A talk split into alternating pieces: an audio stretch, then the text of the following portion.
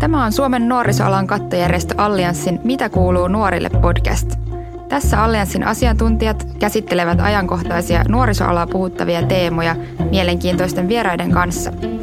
Tarkoituksena on tarjota tilannekuva sekä tulevaisuuden näkymiä nuorten hyvinvoinnista ja siihen vaikuttavista tekijöistä. Tervetuloa mukaan! Mitä kuuluu nuorille podcastin aiheena on yhdenvertaisuus – Mun nimi on Laura Heinonen ja mä olen Allianssin yhdenvertaisuusasiantuntija. Mulla on täällä keskustelukumppaneina asiantuntijoita täältä yhdenvertaisuuden alalta. Öm, ensimmäisenä esitellään Sadia Rask, joka työskentelee tutkimuspäällikkönä Terveyden ja hyvinvoinnin laitoksella. Sadia on tutkinut erityisesti väestön moninaisuutta ja terveyttä – Esimerkiksi sitä, miten maahanmuutto tai rasismi ja syrjintä ovat yhteydessä eriarvoisuuteen. Ja Sadia on myös ollut mukana Sitran vetämässä lasten ja nuorten eriarvoisuutta ratkovassa Sitra Lab tulevaisuuslaboratoriossa. Sitten Matti Jutila on meidän toinen keskustelija. Hän työskentelee ylitarkastajana yhdenvertaisuusvaltuutetun toimistolla.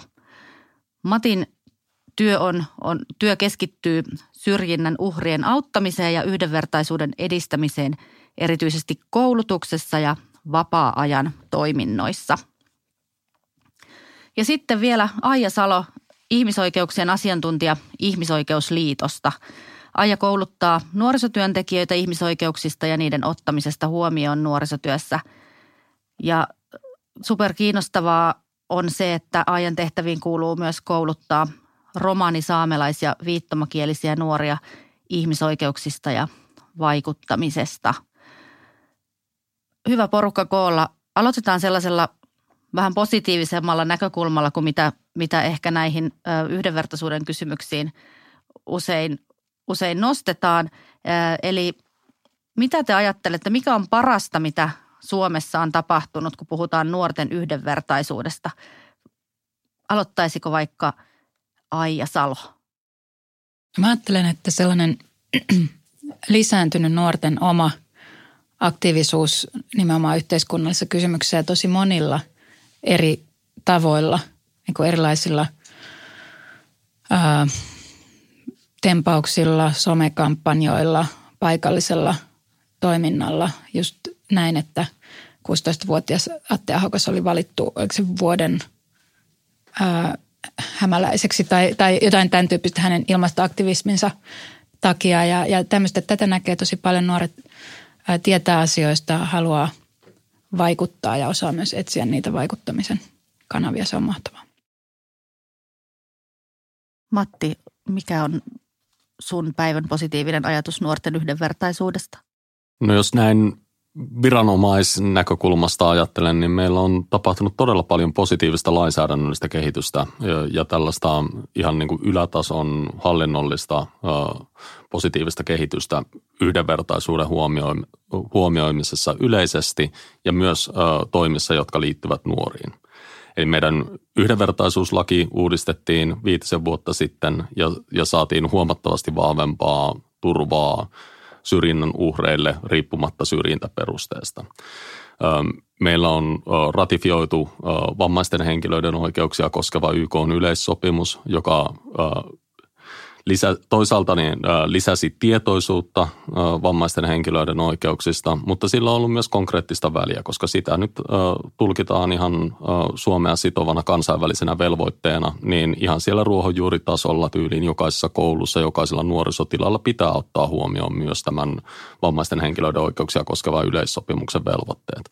Ja lisäksi meillä on vahvasti esimerkiksi liikuntalaissa ja nuorisolaissa kirjattu, että toiminnan pitää tukea yhdenvertaisuutta. Ja opetus- ja kulttuuriministeriö esimerkiksi näyttää, että tämä ei ole pelkästään kuollut kirjain.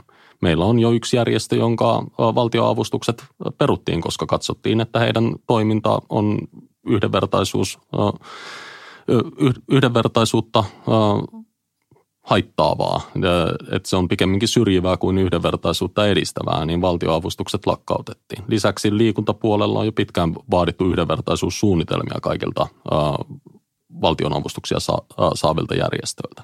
Joten meillä on todella paljon tällaisia ylätason kehityksiä, jotka pikkuhiljaa näkyy siellä ihan sitten nuorten arjessa. Jes, mahtavaa. Miten Sadia tutkijan näkökulma tähän kysymykseen? Mitä, mitä myönteistä kehitystä näet nuorten yhdenvertaisuudessa?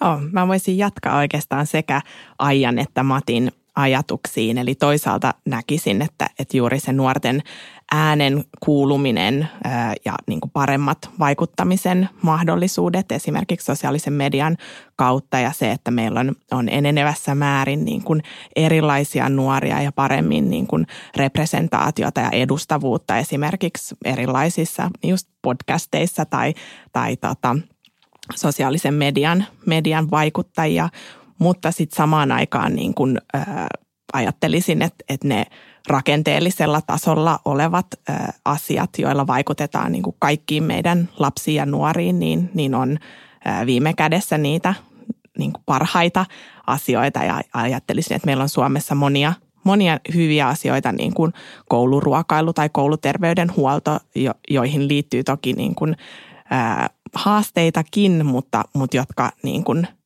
edistää nuorten yhdenvertaisuutta ja sitä, että, että nuoret saavat tarvitsemiaan niin palveluita tai, tai tukea.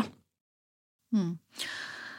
Sä oot, siis Sadia, sä oot myös tutkinut ä, nuoria ja, ja nuorten terveyttä, ä, erityisesti maahanmuuttajan nuorten osalta. Ä, miten sä näet tai miten sä tiivistäisit sitä, miten, miten eriarvoisuus tuottaa, tuottaa eroja, eroja hyvinvoinnissa ja, ja esimerkiksi nämä vähemmistötaustat tai muut? Joo, me ollaan tosiaan Terveyden ja hyvinvoinnin laitoksella tutkittu tota, sekä aikuisväestössä niin kuin maahanmuuttoa ja, ja tota, sitten esimerkiksi kouluterveyskysely on, on semmoinen keskeinen aineisto, jolla, jolla tota nuorten hyvinvointia on tutkittu – niin, niin sanoisin näin, että, että monenlaiset niin kuin tekijät ja eronteot niin tuottaa sitä eriarvoisuutta ja, ja ö, keskeinen asia on se, että me nähdään niin kuin, miten eri tekijät samanaikaisesti vaikuttaa nuorten elämissä, ettei tarkasta, tarkastella pelkästään yksien linssien läpi ja ajatella, että, että se on vain ikä tai, tai vain sukupuoleen liittyen tai, tai esimerkiksi johonkin tota, kielikysymykseen tai maahanmuuttotaustaan, vaan, vaan nähdään se, että miten nämä kaikki eri tekijät samanaikaisesti vaikuttaa siihen, että tie, tietyillä nuorilla on, on ikään kuin paremmat e-, eväät ja etuoikeutta tässä meidän yhteiskunnassa. Ja sitten taas toisilla ää, niiden tekijöiden yhdistelmä vaikuttaa siihen, että lähtee ikään kuin taka, takamatkalta. Mutta jos mä vielä ajattelen esimerkiksi kouluterveyskyselyssä, niin ollaan havaittu, että ää, ulkomailla syntyneet nuoret kokevat enemmän koulukiusaamista, yksinäisyyttä ja vastaavasti myös Suomessa syntyneet lapset ja nuoret, joiden vanhemmat on syntynyt ulkomailla, niin, niin tota, kertovat esimerkiksi tota, yksinäisyyskokemuksista tai siitä, että on vähemmän luottamusta, että saa apua – jos sitä tarvitsee. Hmm.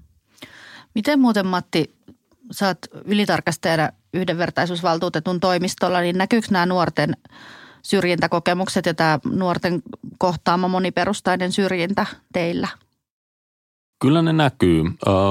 Nuoret itse ottaa meihin hyvin harvoin yhteyttä, mutta yleensä yhteydenottaja on jonkun nuoren vanhempi. Ja koulumaailmassa on valitettavan paljon vielä vielä tapauksia, jossa yhdenvertaisuus ei toteudu. Eli se näkyy, tällainen eh, ehkä niin kuin moniperusteisuus ei eh, välttämättä näy meillä niin hyvin kuin mitä me, eh, mitä me toivottaisiin. Mutta esimerkiksi vammaisten henkilöiden oikeudet, niin se tietoisuuden kasvu näistä oikeuksista, niin se näkyy lisääntyneinä yhteydenottoina. Ja siinä saadaan sitten tapaus kerrallaan parannettua käytäntöjä jokaisesta tällaista tapauksesta, jossa todetaan, että vammaiselle henkilölle ei ole tehty niitä lakitermeen kohtuullisia mukautuksia, eli tällaisia erityisjärjestelyjä, jotka mahdollistavat sen, että jokainen pystyy yhdenvertaisesti oppimaan ja osoittamaan oppimaansa, niin joka kerta kun me ollaan joku tällainen havaittu ja katsottu, että näitä mukautuksia ei ole riittävästi tehty, niin, niin näistä tapauksista myös tiedotetaan eteenpäin, tiedotetaan yleisesti, tiedotetaan spesifisti opettajille, opetushallitukseen, ministeriöön, että saadaan, saadaan niistä aina esimerkkejä myös, että tällaiset asiat pitää hoitaa kuntoon sitten muissakin kouluissa.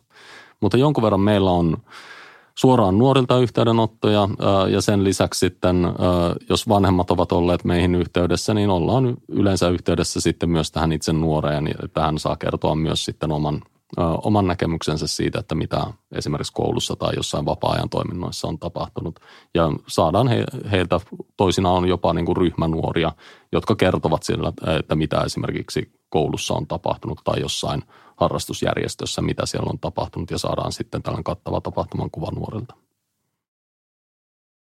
Tuossa koulun suhteen on, on toistaiseksi vielä semmoinen tavallaan paradoksi tai, tai niin kuin välitila ehkä, että kun yksi niistä positiivisista, tosi tärkeistä uudistuksista, mitä on tapahtunut nuorten niin yhdenvertaisuuden ja laajemminkin ihmisoikeuksien kannalta on se, että muutama vuosi sitten perusopetuksen opetussuunnitelmiin on tullut ihmisoikeudet, että, että kaikissa, kaikkien oppilaiden pitäisi saada toisaalta kuulla koulussa osana opetusta niin monipuolisesti ihmisoikeuksista, muun muassa yhdenvertaisuudesta ja syrjimättömyydestä. Ja toisaalta sitten niiden tavallaan sen ihmisoikeuksien pitäisi myös olla sen opetuksen semmoinen niin kuin menetelmällinen lähtökohta, mutta tietenkin – koska nämä on sellaisia asioita, mitkä ei tapahdu vaan sillä, että ne lukee siellä opetussuunnitelman perusteissa, että nämä kuuluu siihen, niin se ikään kuin ää, valmiuksien kirjo siellä opettajilla ja muulla koulun henkilökunnalla ää, on aika suuri. Eli, eli tavallaan vielä toivoisin, että sinne ihan opet, opettajien koulutukseen – peruskoulutukseen, mutta myös täydennyskoulutuksiin, kun meillä on tietysti paljon opettajia, jotka on, on jo vuosikymmeniä ää, toiminut alalla, eivätkä ole tuoreita valmi, juuri valmistuneita, niin, niin sinne pitäisi saada vahvemmin vielä se konkreettisemmin, että mitä, mitä ihmisoikeudet ovat, ää, miten niitä myös menetelmällisesti siinä koulussa toteutetaan – ja, ja, ja niin kuin ihan, ihan se tieto tarkemmin eri oikeuksista, ettei tulisi niin paljon näitä tilanteita, joissa paperilla opetussuunnitelmassa tai esimerkiksi koulun yhdenvertaisuussuunnitelmassa, joka myös on pakollinen, niin, niin siellä kaikki on hyvin, mutta että sitten käytännössä menee sormisuuhun, että miten toimitaan tai, tai toimitaan ihan suorastaan syrjivästi siellä koulun arjessa. Joo, tämä on todella tärkeää nähdä, että nämä hyvin positiiviset uudistukset, niin niissä on myös tiettyä hitautta ja, ja yksi tekijä on myös oppimateriaalit. Eli me, meillä on esimerkiksi tiedossa oppimateriaaleja, jotka käsittelee sukupuoli- ja seksuaalivähemmistöjä hyvin halventavalla tavalla. Niin tällaisia oppimateriaaleja on vieläkin niin, käytössä eri, eri tasoilla. No selvästikin syrjintää esiintyy nuoret, moniin eri ryhmiin kuuluvat nuoret, nuoret kokee syrjintää, mutta tunnistetaanko sitä sitten riittävästi esimerkiksi kouluissa, nuorisotyössä tai, tai vaikka sosiaali- ja terveyspalveluissa? Mikä sun käsitys on, Sadia? No, eilen juuri julkaistiin aikuis, aikuisten osalta niin, niin erään tota, väestötutkimuksen ö, tuloksia syrjintäkokemusten yleisyydestä ja niihin ja, ja tota, myös esimerkiksi yhdenvertaisuusvaltuutetun toimintakertomuksen niin kuin pohjalta sanoisin, että, että iso osa syrjinnästä jää tunnistamatta ja jää, jää raportoimatta. Ja ö, siihen vaikuttaa hyvin monenlaiset tekijät. Toisaalta on niin, että, että jos esimerkiksi ö, tietynlainen niin kuin nimittely tai, tai huutelun kokemu, kokeminen on niin kuin hyvin arkipäiväistä, niin, niin siihen herkästi nuori ja aikuinenkin yhtä lailla niin tottuu, turtuu, sitä ei enää samalla tavalla niin kuin huomaa. Ähm, voi olla niin, että, että jää niin kuin tunnistamatta ähm, ja joo, san, sanoisin näin, että, että tota, ää, ei, ei suinkaan kun tunnisteta. No minkälaista syrjintää nuoret kokee ja poikkeako se jotenkin eri ryhmien välillä? Aija? On tietysti kauhean niin monen tasoisia syrjinnän kokemuksia. Monet niistä liittyy semmoiseen niin kuin, tavallaan ulos jäämiseen tai ulkopuolisuuteen siihen, että nuori, joka kuuluu sanotaan vaikka sukupuolivähemmistöön, niin hän ei niin kuin tunnista itseään tai löydä niin kuin samastumiskohteita, vaikkapa sanotaan nyt oppikirjoista, populaarikulttuurista, siitä tavasta, jolla, jolla hänen ympärillään puhutaan esimerkiksi sukupuolesta tai, tai ihmissuhteista. Että et se on, voi olla jonkunlaista semmoista niin kuin näkymättömyyttä ja että et tavallaan semmoinen tietty positiivinen vahvistus voi jäädä saamatta tai, tai että ää, jossain kuvastossa tarinoissa, elokuvissa, mainoksissa on esimerkiksi vain valkoisia ihmisiä tai, tai, niin kuin, tai vammattomia ihmisiä. Että tämän tyyppinen tavallaan, että se ihmisten todellinen moninaisuus on jotenkin karsittu pois siitä ää, julkisesta, visuaalisesta materiaalista, mitä me päivittäin nähdään. Että se, se on yksi ulottuvuus. Ja tämä varmaan koskee kaikkia, jotka poikkeavat jollain tavalla normeista ja ja siitä, siitä, niistä oletuksista, mitä me, mitä me ajatellaan, että keitä me ollaan, me nimenomaan. Joo, ja äh, jonkin verran äh, itse tällaisena äh, henkilönä, joka on tämän yhden yhteiskunnan ehkä niin kuin juurikin se normi, äh, joka, joka täällä ei, tässä yhteiskunnassa nauttii niin kuin todella vahvasti moninaista etu, etuoikeuksista, niin – se on toisaalta myös pysäyttävää kuulla, että miten sitten, jos ei ole sen normin mukainen esimerkiksi vammaisilta henkilöiltä, nuorilta, jotka käyttävät pyörätuolia, niin kuulla sitä ö, heidän ö, kokemusmaailmastaan esimerkiksi sellaista, että he puhuvat siitä, että joo, en mä niin kuin koe mitään niin kuin syrjintää tuolla, tuolla kadulla tai mitään sellaista niin kuin outoa kohtelua. Mutta sitten kohta niin kuin viisi minuuttia myöhemmin ne sanoo, että joo, no on se vähän ärsyttävää, kun aina toisinaan niin kuin ihmiset pysähtyy silleen, että saako mä rukoilla sun puolesta, että sä pääsit nousemaan kävelemään ja näin. Joka niin kuin silleen itselle pysäyttää, että okei, että niin tuohan nyt on niin kuin todella moniongelmaista ää, käyttäytymistä, mutta heille se on sellaista, että jos on tapahtunut niin paljon, niin se on sitten, että no vähän niin kuin, että no, no tällaistahan tämä elämä on. Eli, eli siinä on toisaalta sitten, että niihin kokemuksiin on voinut jo niin turtua, että niitä ei miellä millään tapaa ää, syrjiväksi käyttäytymiseksi. Just näin ja, ja niin kuin se ihmisen niin kuin psyykkeelle ää, niin kuin suojaava tapa, tapa on juuri se, että, että tota, ei muisteta tai, tai ei jäädä, jäädä niin kuin, ikään kuin kiinni niihin. Et, et monesti se on, se on yksi syy ja, ja vasta niin kuin niissä tilanteissa, kun, kun tota keskustellaan ää, niin kuin esimerkiksi syrjintäkokemuksista, niin, niin niitä niin kuin tilanteita voi niin kuin sitten pulpsahtaa mieleen niin kuin hetken päästä, vaikka, vaikka ensireaktio onkin ollut, että, että en, ei mulla ole tuommoisia tilanteita ja, ja sitten näkisin myös, että tietyllä tavalla se nuoren niin kuin tunnustaminen, että, ää, että niin kuin koen syrjintää, niin tietyllä tavalla myös niin kuin vaatii rohkeutta, koska silloin niin kuin, ikään kuin tunnustaa sen, että, että muu ympäröivä yhteiskunta näkee minut niin kuin eri tavalla kuin muut. Ja se voi olla, olla hyvin niin kuin vaikea, herkkä ja arka paikka erityisesti nuoruudessa, kun sitä identiteettiä vasta niin kuin rakennetaan ja ollaan monella tavalla alttiita niin kuin ympäristön ää, niin kuin asenteille ja ilmapiirille. No miten tämä voi vaikuttaa, Sadia, sitten nuorten hyvinvointiin laajasti?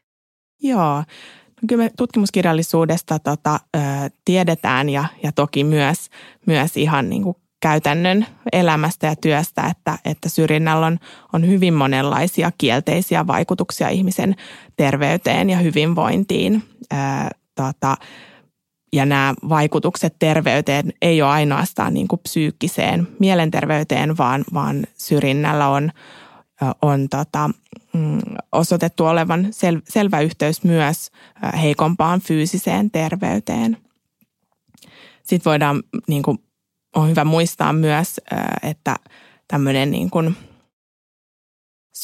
syrjintä voi myös niin kuin tulla sillä, että se sisäistetään, että, että esimerkiksi tota, puhutaan sisäistetystä vammaisvihasta, mikä vaikuttaa siihen niin kuin nuoren tai aikuisen niin kuin tapaan nähdä ja kokea itsensä ja kokea niin kuin huonommuuden tunnetta ja se, että miten se yhteiskunnan normi vaikuttaa niihin niin kuin tulevaisuuden polkuihin, mitä, mitä nuori näkee itselleen mahdollisena.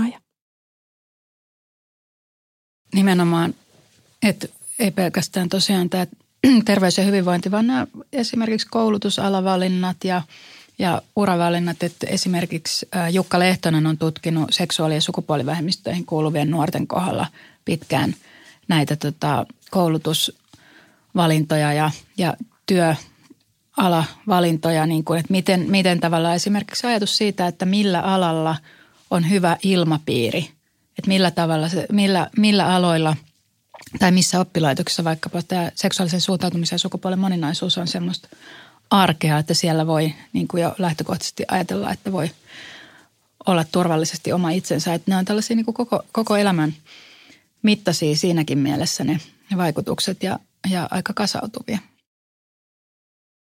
Juuri näin ja lisäksi vielä nuoruudessa niin kuin se tuota, voidaan nostaa vaikka opintoohjaajien ja, ja opettajien se erittäin merkittävä rooli – Meillä on, on tota, niin kuin tutkimusnäyttöä esimerkiksi tämmöisestä niin kuin kategorisoivasta ohjauksesta, että miten, miten ne niin kuin aikuisten päässä olevat ennakkoluulot ja stereotypiat niin kuin vaikuttaa siihen, että ää, nuoria ohjataan ei suinkaan niin kuin heidän ää, päättötodistuksensa tai omien ää, toiveidensa mukaisiin niin kuin koulutuspolkuihin ja, ja niin kuin oppilaitoksiin, vaan, vaan näistä niin kuin stereotypioista – käsin. Joo. Öm, me varmasti kaikki halutaan, halutaan, että tämä tilanne nuorten kokeman syrjinnän suhteen muuttuu, mutta mitä, mitä on odotettavissa, mihin haasteisiin meidän pitäisi pystyä jatkossa ehkä vastaamaan? Onko teillä ajatusta siitä, että mitä, mitkä on nuorten yhdenvertaisuuden trendit tai jos ei haasteita, niin onko jotain, jotain sellaista myönteistä, mikä tulee ehkä äm, muuttamaan tilannetta?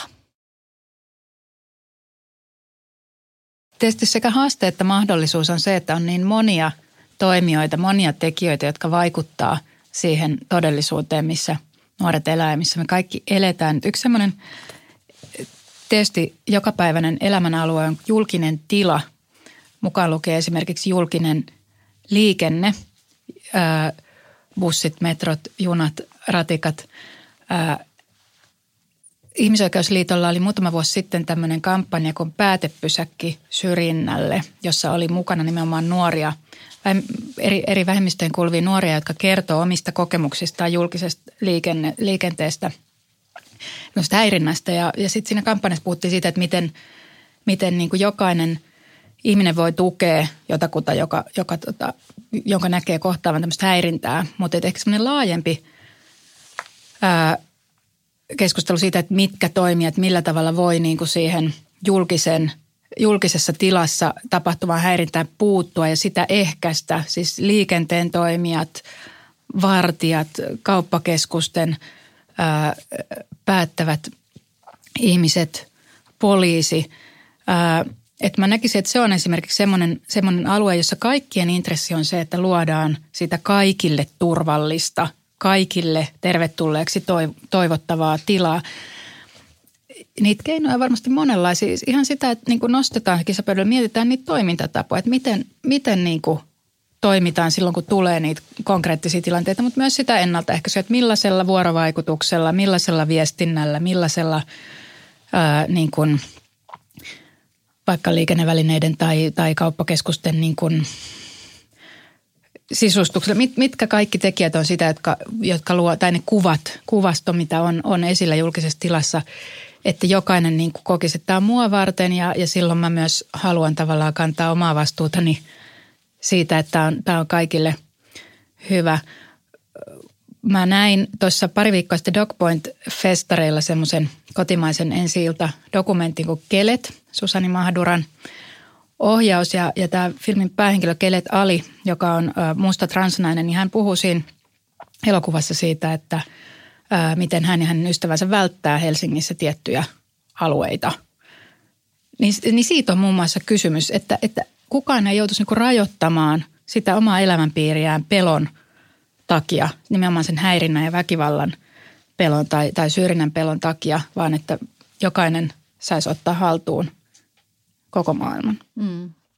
Tällä hetkellähän kaikilla ei ole yhdenvertaisia oikeuksia turvallisuuteen ja turvallisuuden kokemukseen, että on kyllä keskeinen asia ja, ja tämä turvallisuus ja turvallis, turvalliset yhteisöt on ollut myös semmoinen teema, teema, mistä Allianssi on puhunut ja, ja mihin liittyen ollaan, ollaan myös koulutettu nuorisoalan toimijoita. Öm, niin, Allianssin tavoitteena on, että jokaisella nuorella – olisi ainakin yksi turvallinen yhteisö, johon voisi kuulua ilman, ilman pelkoa syrjinnästä tai häirinnästä, niin miten tähän tavoitteeseen me voitaisiin käytännössä päästä? Matti. No jos ajattelen näin omalta työkentältäni, joka käsittelee lähinnä kouluja, niin koulu on tietenkin lapsilla ja nuorilla tai niin oppilaitokset vähän toisella asteella tai korkea, korkeakouluissa, niin – ne on tietenkin niin tärkeitä yhteisöjä nuorille. Niissä vietetään todella paljon aikaa. Ne on hyvin merkittäviä myös loppuelämän kannalta, niin tärkeää on, että ne on kaikille lapsille ja nuorille turvallisia yhteisöjä. Ja tässä meillä on toisaalta me, meillä on oppilaitoksille todella paljon vaatimuksia esimerkiksi jo mainitusta yhdenvertaisuussuunnittelusta. Ja meillä on hyvinkin vahva yhdenvertaisuuslaki, joka, joka vaatii myös yhdenvertaisuuden edistämistä ja, ja siellä on tietenkin syrjinnän kielto myös. Mutta nämä tuo myös näkyviin niitä, että silloin kun oppilaitos on epäonnistunut tässä yhdenvertaisuuden edistämisessä tai pahimmillaan jopa, jopa jonkun oppilaitoksen henkilökuntaan kuuluvan toimesta harjoitetaan häirintää, tällaista niin kuin loukkaavaa, ihmisarvoa alentavaa, turvattomuutta luovaa käyttäytymistä jonkin kielletyn syrjintäperusteen, kuten vammaisuuden, alkuperän, kielen tai muun tällaisen tekijän, tekijän perusteella. Niin me nähdään niitä meille tulevissa yhteydenotoissa, että toisinaan oppilaitokset ihan suoraan epäonnistuvat myös näissä. Mutta luotan kuitenkin siihen, että tässä ollaan parempaan suuntaan menossa, koska meillä on, meillä on laki, joka voisi olla vielä tiukempi. Se voisi vielä tiukemmin velvoittaa oppilaitoksia puuttumaan häirintään silloin, oppilaisiin kohdistuvaa häirintään silloin, kun se tulee heidän ö, oppilaitosten tietoon. Mutta meillä on kuitenkin nyt jo tähän, tällainen laki, meillä on velvoite tehdä yhdenvertaisuussuunnitelmia, niin kyllä se sieltä niin kuin pikkuhiljaa ö, laajemmin ja laajemmin tulee kuitenkin koulukentälle. Ja nämä on tärkeitä asioita, miten niin kuin sieltä lainsäädännön kautta saadaan sellaisia vaikutuksia, että oppilaitoksesta tulisi jokaiselle nuorelle turvallinen yhteisö. Mä voisin jakaa käytännön esimerkin yhdestä meidän Citralab-kokeilusta, jossa oli juurikin tuo, tuo tavoite, että jokaisella nuorella olisi turvallinen paikka ja yhteisö, jossa kokea kuuluvansa. Viime syksynä me järjestettiin äh, tota, Myyrmäessä tämmöinen pop-up-tapahtuma nimeltä Popsit, jossa oli useita organisaatioita yhdessä järjestämässä äh, sitä tapahtumaa äh, yläkoululukioikäisille äh, nuorille.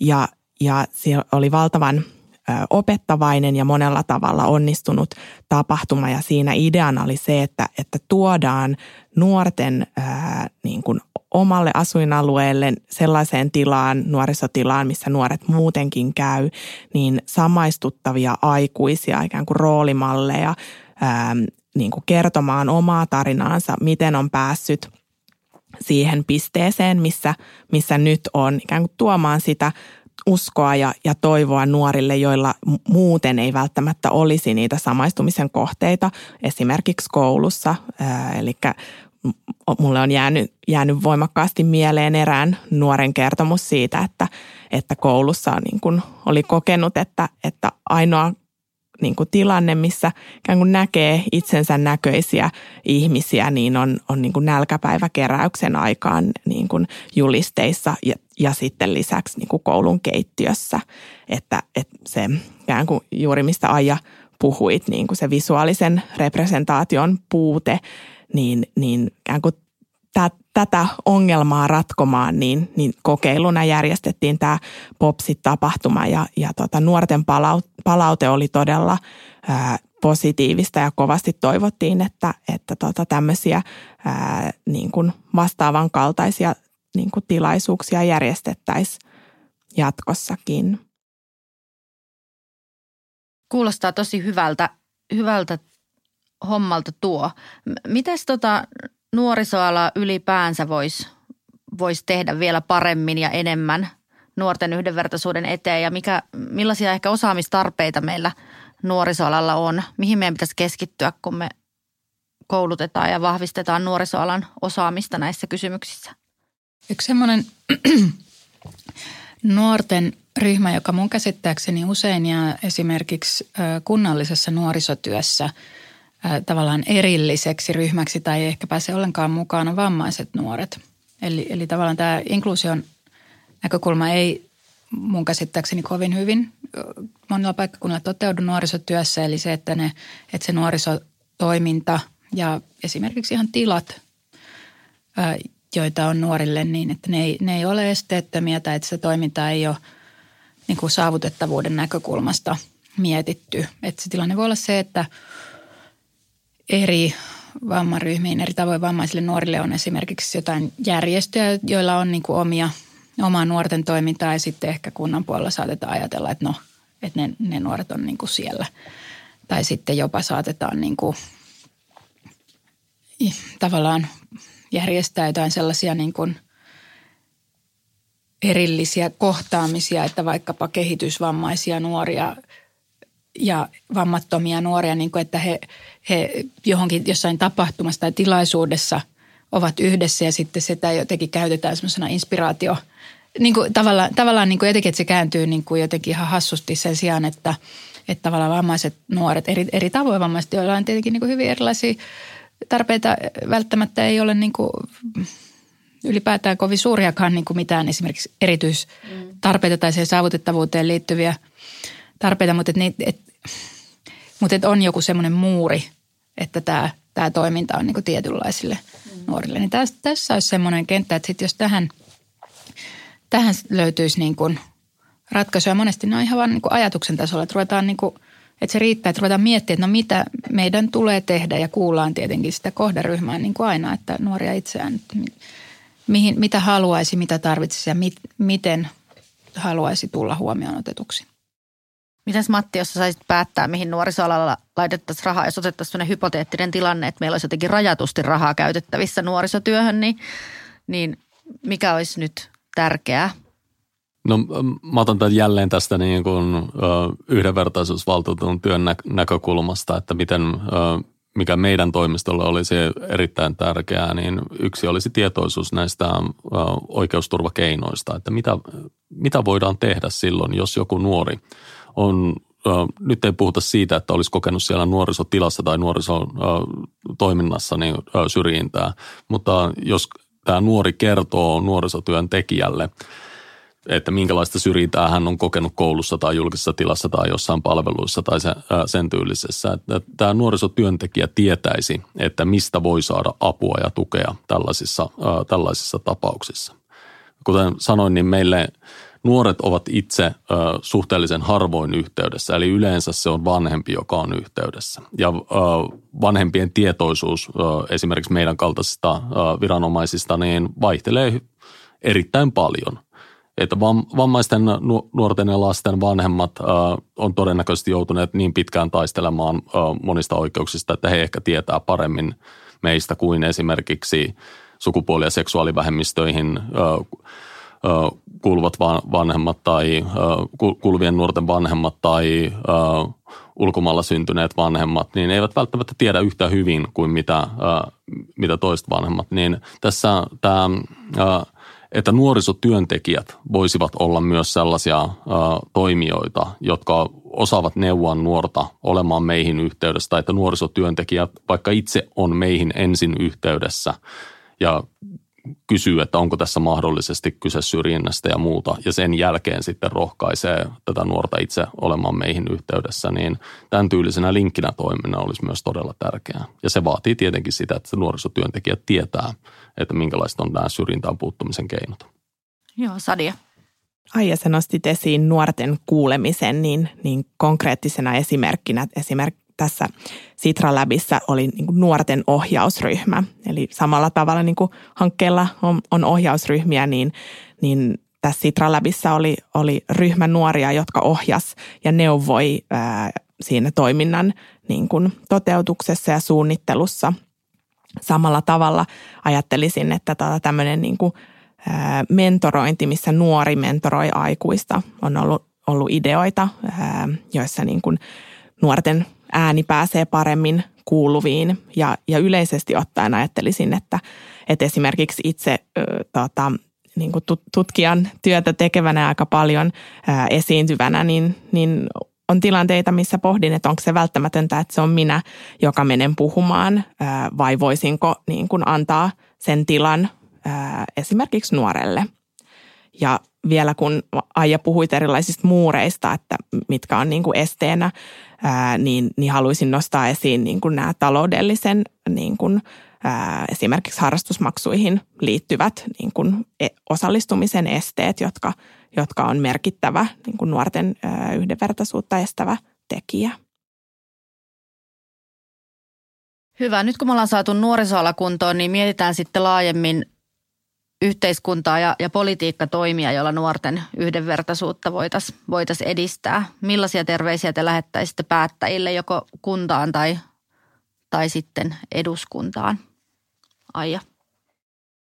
Tässä on tietysti toimia tarvitaan monella, monella sektorilla. Yksi semmoinen tälläkin viikolla ajankohtainen aihepiiri on tämä mielenterveys ja mielenterveyspalvelut. Kaikkien näkökulmasta tietysti, mutta nuorten – näkökulmasta tosi tärkeä ja, ja nimenomaan tässä on tämmöinen niin monisuuntainen dynamiikka, eli, eli tavallaan esimerkiksi syrjintä, riski ja syrjinnän kohtaaminen myös niin kuin itsessään tosiaan voi, voi olla semmoinen kuormitustekijä myös mielenterveydelle, mutta et sit, et sitten kun tarvitsee sen tyyppisiä palveluja, niin se, että niissä palveluissa myös toteutus se yhdenvertaisuus. Että siellä myös osattaisiin ottaa se nuorten moninaisuus huomioon ja oikeasti kohdata – kohdata niin kuin asiantuntevasti ja antaa sitä tukea, mitä, mitä tarvii niin kuin myös tavallaan siihen jo olemassa oleviin ehkä syrjinnän kokemuksiin tai sen tyyppiseen traumatisoitumiseen esimerkiksi, mutta et myös, ettei siellä tapahdu sellaista uudelleen traumatisoitumista niin kuin niissä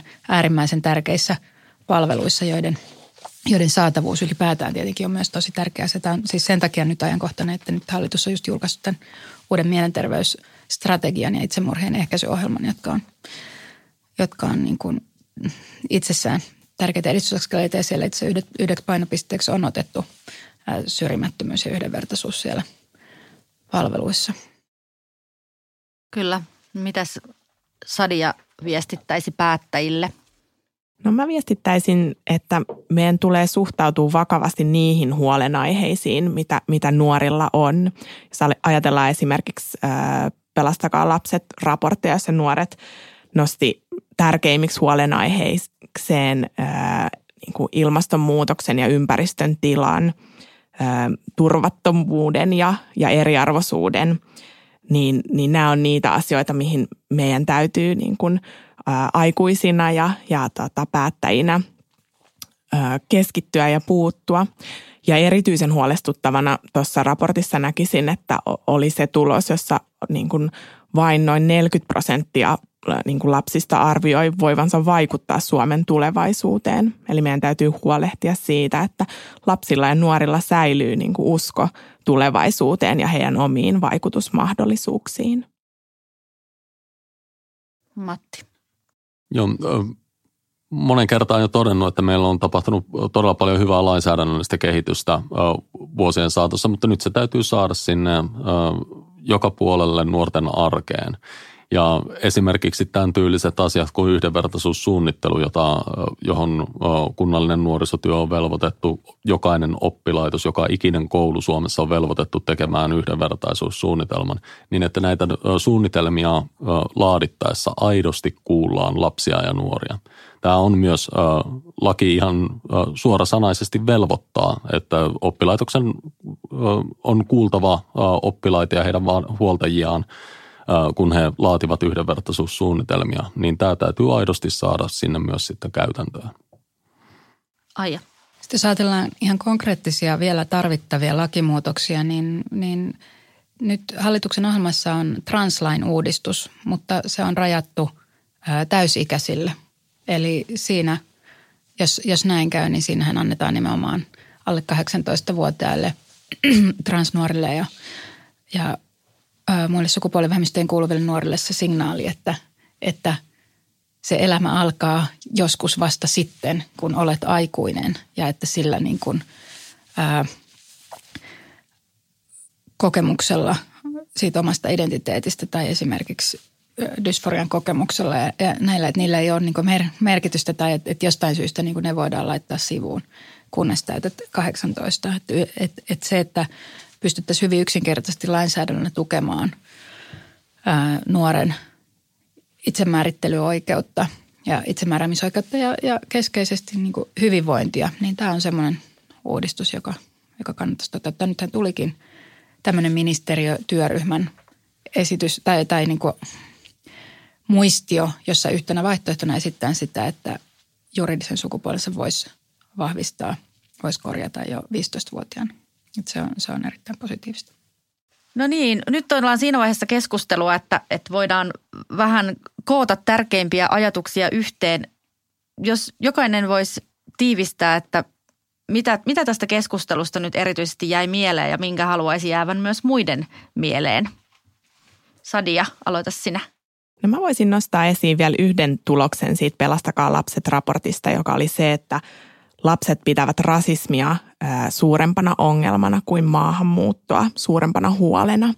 Ja, ja tota, hallitusohjelmaan kirjattu rasismi ja syrjinnän vastainen toimintaohjelma on yksi tärkeä keino, jolla voidaan vaikuttaa ja edistää myös nuorten yhdenvertaisuutta ja vaikuttaa semmoiseen asiaan, mikä, mikä nuoria huolettaa, mistä, mistä niin kuin, mihin nuoret toivovat, että, että me puututaan ja se on rasismi. Hyvä, kiitos. Matti.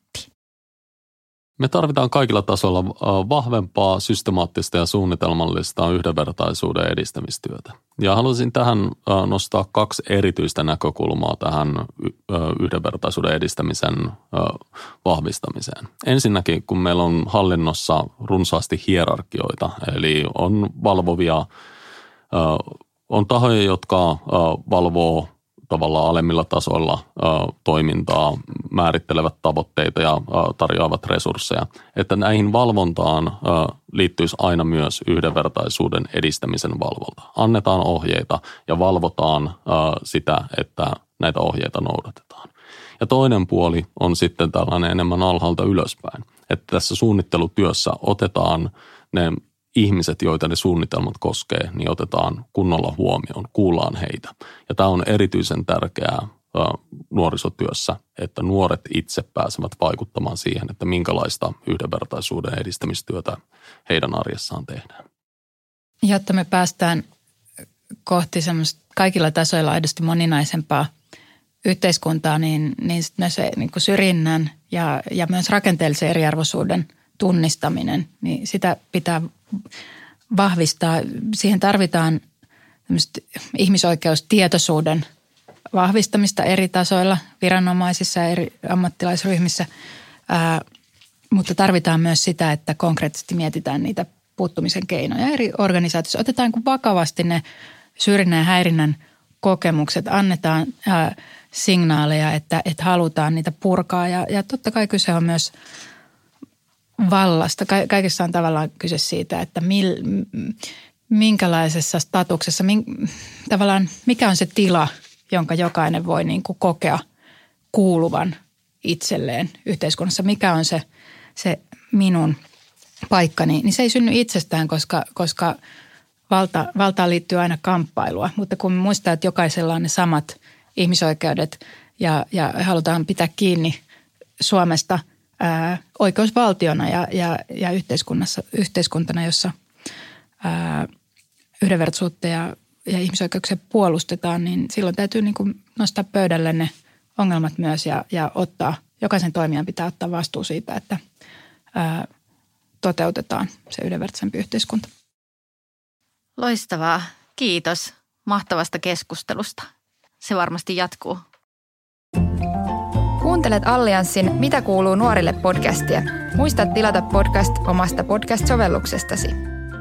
Heippa, mä oon Jani Katakatalo, Allianssin kansainvälisen vaikuttamisen asiantuntija.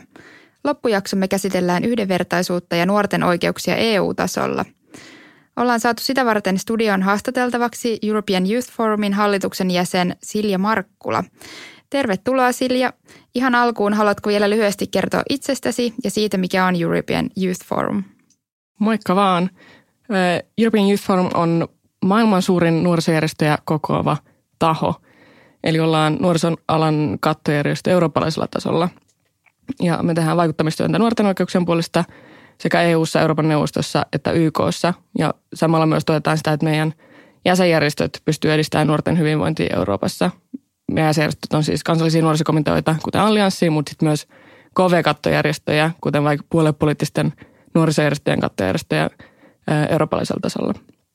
Mä itse olen alun perin partiolaisista ja sitä kautta sitten vähän vahingossa päädyin Allianssiin tekemään Allianssin KV-suhteita muutamaksi vuodeksi. Ja sitten reilu vuosi sitten mut valittiin Youth Forumin hallitukseen. Joo, ihmisoikeudet ja etenkin nuorten oikeudet on siis vahvasti YFJin agendalla. YFJ on siis lyhenne tästä European Youth Forumista. EUn perusoikeuskirjan 20. ekassa artiklassa kielletään kaikenlainen ihmisen ominaisuuksiin tai taustaan perustuva syrjintä. Ihmisoikeuksien hyvä lähtökohta onkin se, että kaikki ihmiset on yhdenvertaisia lain edessä. EUn perusoikeusvirasto FRA on tehnyt vuonna 2016 tutkimuksen, jonka mukaan syrjintää kuitenkin on yhä kaikkialla EUssa. Etenkin negatiivinen asenneilmasto voi estää tasa-arvon toteutumisen. Mitä muuta kuin perusoikeuksien lainsäädäntöä EU voi tehdä yhdenvertaisuuden edistämiseksi? EU voi tarjota tietoa, sitten puuttuu niihin juurisyihin ja sitten tehdään konkreettisia toimenpiteitä syrjinnän vähentämiseksi. Esimerkiksi rahoittaa nuorisojärjestöjä. Yksi on ihan vaikka vaan epäkohtien tuominen näkyväksi tiedon ja tutkimuksen lisäämisen kautta. EUn perusoikeusvirasto FRA esimerkiksi laatii joka vuosi raportin siitä, miten perusoikeudet toteutuu Euroopassa. Joka vuosi niillä on tässä raportissa yksi luku koskien jotain spesifiä teemaa. Toissa vuonna esimerkiksi ne käsitteli ikääntyvän väestön ja vanhusten oikeuksia, niin ehkä nuoret vois olla vaikka seuraavana fokuksessa. Toinen on sitten kansalaisyhteiskunnan tukeminen. Se on ihan konkreettinen keino myös, mitä EU oikeastaan jo tekee, esimerkiksi Erasmuksen, Erasmuksen kautta. Nuorisojärjestöt on tosi tehokas keino sekä kuulla nuoria, mutta myös tukea nuorten kasvua ja ehkäistä syrjäytymistä. Kolmantena on sitten juurisyihin puuttuminen, se, että vaikutetaan – globaalisti eikä pelkästään EU:ssa. Ennaltaehkäistään konflikteja, toimitaan ilmastonmuutosta vastaan, toimitaan ihmisoikeuksia eteen. Nämä kaikki loppupeleissä edistää yhdenvertaisuutta. Hmm, hyviä ajatuksia. Paljon työtä ja tekemistä siis riittää yleisen yhdenvertaisuuden eteen EU-tasolla. Mä ajattelin, että puhutaan seuraavaksi vielä tarkemmin nuorista. Etenkin nuoret kohtaa esteitä siinä, että lainsäädännössä taatut oikeudet toteutuisi heidän kohdallaan. Sä oot sille tehnyt pitkäänteistä työtä nuorten oikeuksien eteen. Miksi sun mielestä nuoret tarvitsee erityisiä oikeuksia? Mm, no jos mietitään ihmisoikeuksia ihan kokonaisuutena, niin on valtioiden tehtävä taata, että ihmisoikeudet toteutuu kaikkien ihmisten kohdalla. Sitten on erilaisia ryhmiä, kuten vaikka naiset ja lapset, joiden kohdalla on, on sitten todettu, että tarvitaan vähän erityistä huomioon, jotta just näiden ryhmien kohdalla niiden oikeudet toteutuu samalla tasolla kuin muiden – ja sitten kun me puhutaan nuorten kohtaamista asteista, niin me unohdetaan helposti, että tässä on kuitenkin oikeasti kyse ihmisoikeuksista tai ihmisoikeusrikkomuksista jopa. Ja valtioilla jälleen kerran on velvollisuus varmistaa, että nämä oikeudet myös nuorten kohdalla toteutuu. Eli ei siis välttämättä ole kyse mistään uusista oikeuksista, mitä ei olisi olemassa kansainvälisissä sopimuksissa, vaan siitä, että millä tavalla ja minkälaisin mekanismein, minkälaisin keinoin me varmistetaan, että ihmisoikeudet toteutuu myös nuorten kohdalla. Joo, hyvä tarkennus. Haluatko vielä kertoa vähän tarkemmin, mitä on justiinsa ne nuorten oikeudet, missä tilanteissa vaikkapa nuorten oikeudet ei tällä hetkellä toteudu? No, nuoret on oikeastaan aika haavoittuvassa asemassa. Se on se ikävaihe, kun, kun me itsenäistytään, muutetaan pois kotoa, opiskellaan ja koitetaan saada se eka oikea työpaikka. Esimerkiksi Irlannissa niin nuorilla on alempi minimipalkka kuin muilla ihan vain sen takia, että ne sattuu olemaan tietyn ikäisiä. Toinen klassinen esimerkki on vaikka äänestysikä. Se, että oot laillisesti vastuussa teoista, mutta et voi vaikka äänestää tai se tuu ehdolle, koska oot tietyn ikäinen. Ja nämä, ne vaikuttaa aika arbitraarisilta, mutta sitten asunnottomuus, se on kasvussa ja kohdistuu erityisesti nuoriin, samoin mielenterveysongelmat. Nuorten työttömyysprosentti, se on edelleen kaksinkertainen muihin ikäryhmiin verrattuna, tai jos katsoo koko, koko niin kuin työllistynyttä väestöä. Mutta on aika paljon sellaisia esimerkkejä, missä nimenomaan nuorten kohdalla ihmisoikeudet ei toteutu, ei toteudu, missä nuoret on selvästi erilaisessa tilanteessa muuhun väestöön verrattuna. Hmm. No miten sä ajattelet, että nuoret ja nuorisojärjestöt vois parhaiten ajaa nuorten oikeuksia? Kattojärjestöt tietysti ajaa näitä kansalliseen ja kansainväliseen päätöksentekoon, mutta varmasti voi aika paljon tehdä myös kunnissa ja siinä ihan omassa lähiympäristössä. Onko sulla jotain vinkkejä tai rohkaisuin sanoja, jos nyt joku kuulija innostuu tältä istumalta ryhtymään nuorten oikeuksien ajajaksi? No siinä, missä valtioilla, instituutioilla tai vaikka kunnilla on, on velvollisuus varmistaa, että nuorten oikeudet toteutuu, niin myös me voidaan nuorisojärjestöpuolella öö, meidän osalta tukea niitä siinä ihan käytännössä, öö, vaikka tuomalla näkyväksi näitä epäkohtia. Öö, kerrotaan, minkälaista on olla nuori, öö, minkälaista nuorten arki on, mitä ne haasteet, mitä me kohdataan yhteiskunnassa. Ja sitten tuodaan myös esiin ratkaisuja, että mihin, millä tavalla näihin haasteisiin voisi puuttua – Tämä voi olla ihan vaikka paikallisella tasolla, vaikka koulussa, kunnassa, tai sitten se, mitä mä teen, niin mä vaikutan EU:ssa ja YKssa ja Euroopan neuvostossa. Tosi usein nuorisojärjestöt itse on myös palikkasin ongelmien ratkaisussa ihan vain sen toiminnan kautta, mitä me nuorille tarjotaan. Mä itse esimerkiksi niin peruskoulussa mä olin tosi vakasti koulukiusattu ja ainoa paikka, missä mä itse koin jotenkin kuuluvani – joukkoon tai missä mä koin onnistumista, oli partiotoiminta. Nuorisojärjestöt tekee, tekee jo nyt ihan järjettömän paljon tärkeää työtä nuorten syrjäytymisen ehkäisemiseksi. Ja me vaan helposti unohdetaan, että, että tässäkin on kyse ihmisoikeuksista. Ihan totta ja hyviä konkreettisia neuvoja.